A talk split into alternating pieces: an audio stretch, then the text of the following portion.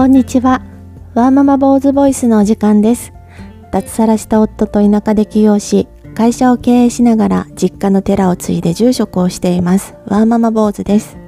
日々出会う人たちとの交流の中で感じたこと、そして本やこれまで出会ったたくさんの人たちから学んだ素敵な言葉、仏教にまつわるあれこれなんかをざっくばらんにおしゃべりします。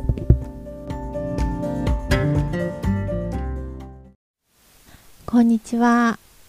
えー今日は何のお話をしようかなと思うんですけれども、えー先日料理研究家の平野レミさんの記事を見つけて、えーこれは面白いな素敵だなと思ったのでそのことをシェアしながら私の、え経験や考えをちょっとお話ししてみようと思います。あのね平野レミさんはあの2人の息子さんがおられて、え2人ともお嫁さんがおられてね知ってる方も多いと思うんですけれどもどちらも有名な、えーお嫁さんで、えー和田明日香さんと上野樹里さん、まあ、どちらも芸能人だと思うんですけれども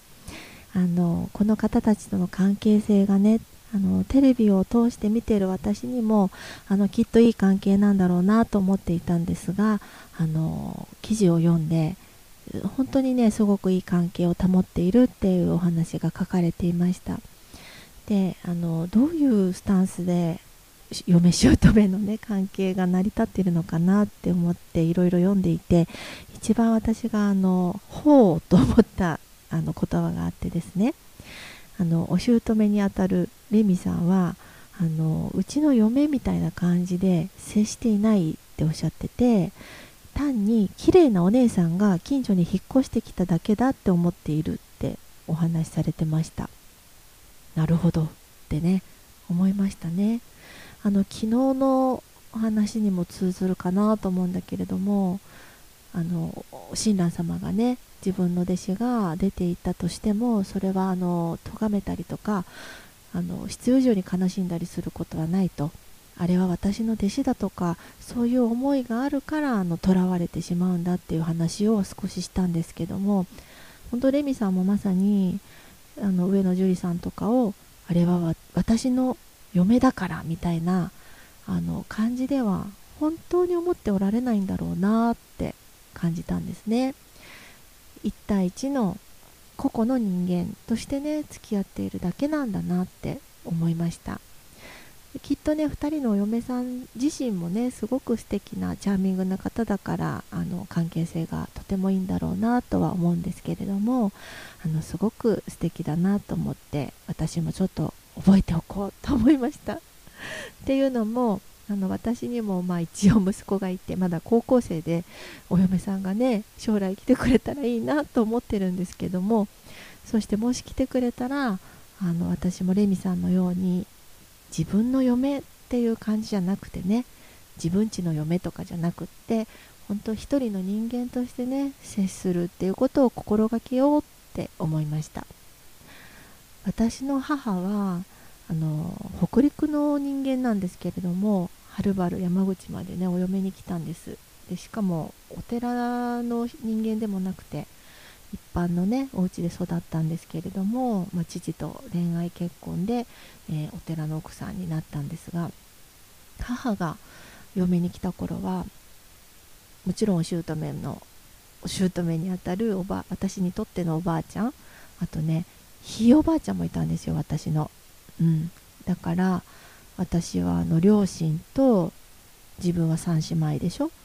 で祖父母とひいおばあちゃんの8人家族で大きくなったんですね。だからまあうちの母は姑ともう一人ね何ていうの？大獣とっていうのかな？小獣とっていうのはなんか旦那のお姉さんみたいな存在を言うのかな？うん。まあ、2人のねお姑さんがいて、まあ、そういうところでねあの私たちを育ててくれたんでまあ私は長女だったからあと耳戸島っていうの？大人の会話もよく聞く子だったから、まあ、母がね母なりに悩んでたのも小さい頃から見てました、うん、だから余計にね私は絶対寺には嫁には行かないって思ってたんです。あのおばあちゃんもひいおばあちゃんも私にとってはねすごく2人とも素敵な存在だったしうちの母もそんなにねあの2人の悪口とかは言わなかったんだけどでもやっぱりねたまに愚痴ってた。そりゃねうんいろいろあったんだと思うよ、うん、で一応私が一番年上だったからさ母もついちょっとこう愚痴をね私にはこぼしたりしてたかな。でね前半は嫁姑問題をちょっと取り上げたんだけれども嫁姑だけじゃなくって今日伝えたいのは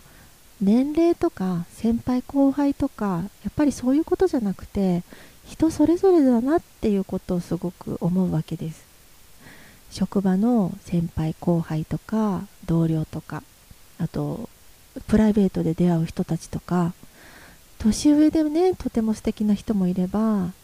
すごく自分より年下なんだけどすごいしっかりしてたりやっぱり自分が知らないね新しいこととかを教えてくれる人とかもいるじゃない？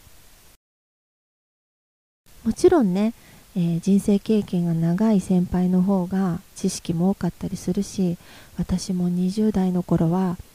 あの年上の方にねいろいろ叱られたりいろんなことを教えてもらった経験はあります。今でも覚えてるのは例えば何かをしてもらった時に口だけでねお礼を言ってそれで終わるのは10代までよって言われたことがあってちゃんとした大人っていうのは何かをしてもらったらちゃんとそのお礼をね言葉もそうだし態度もそうだし何か形としてお返しをしなければやっぱりそれはね大人とは言えないよっていうことをすごくね教えてもらったことがあるの。うん、もうね27、うん、違うね29歳の時だったかないい大人だよね。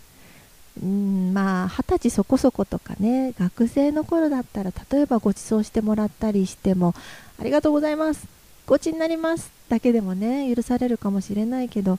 本当20代後半ぐらいになってきたら何か人にね物を頼んだりとかやってもらったりした時にはねそれなりにちゃんと言葉と何かもう一つアルファをつけて、えー、お返しの気持ちとしてねしなきゃダメなんだよっていうことを教えてもらってその時はもうねすごく恥ずかしくてあのなんだか反省したんだけれどもその時にめちゃくちゃ恥ずかしい思いをしたおかげでその後はあの気をつけるようになれたんですよね。逆にね今私会社も経営してて、えー、若い子たちもね働いてくれているんだけれどもでもちろん先輩もたくさんいるの、うん、年上のねスタッフもたくさん働いてくれてるんだけれども年齢じゃないですね。本当に私より10歳以上若くてもとてもね気配りができたりとかさっき私がね失敗しちゃったようなお返しお返しの気持ちをちゃんとね形にも表せる子っていうのはいます。逆に年上でも全然そういうことができない人もいますよね。この間も素敵だなと思ったのがうちの60代のスタッフがね20代のスタッフにすごくねお礼を言ってたの。パソコンの操作でねわからないことがあって先輩だけど分かりやすく教えてくれたんだって。でそれをねすごくねまあ、あれ本当にありがとうね助かったわって言ってあのお礼を伝えておられたその瞬間に私はあの居合わせたんだけどもあの素直にねお礼が言えるその先輩も素敵だなと思いました。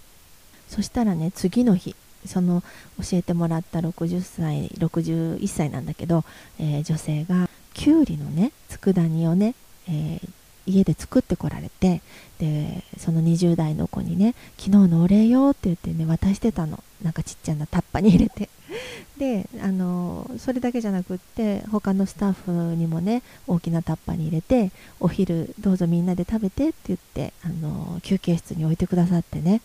なんて素敵な心配りができるんだって思ってねなんだか見てる私ももちろんお裾分けもらったんだけどあの嬉しくなっちゃった。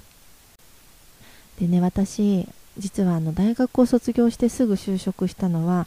もう今から信じられないんだけど学習塾だったんですよ。小学生に国語と社会と英語をね教えてたの。嘘みたいなんだけど今から言うと。でその時に小学校5年生に国語の授業を教えてた時のことなんだけど、まあ、物語を読んで感想文をねあの簡潔に書くみたいなそういう授業だったんだけどその中で普段は手を挙げてね発言とかあんまりこう恥ずかしくってできない女の子が読んでくれた作文のね一文が私今でも忘れられなくって。その題材となる物語はなんか大切な友達と離れ離れになるみたいな話だったと思うんだけどよく覚えてないんだよねそこは。でその友達との思い出が大切だみたいなね確か内容だったんだけどその5年生の女の子の作文の中の一文をね紹介すると思い出をね箱に詰めてしまっておいていつでも寂しくなったらその箱を開けて、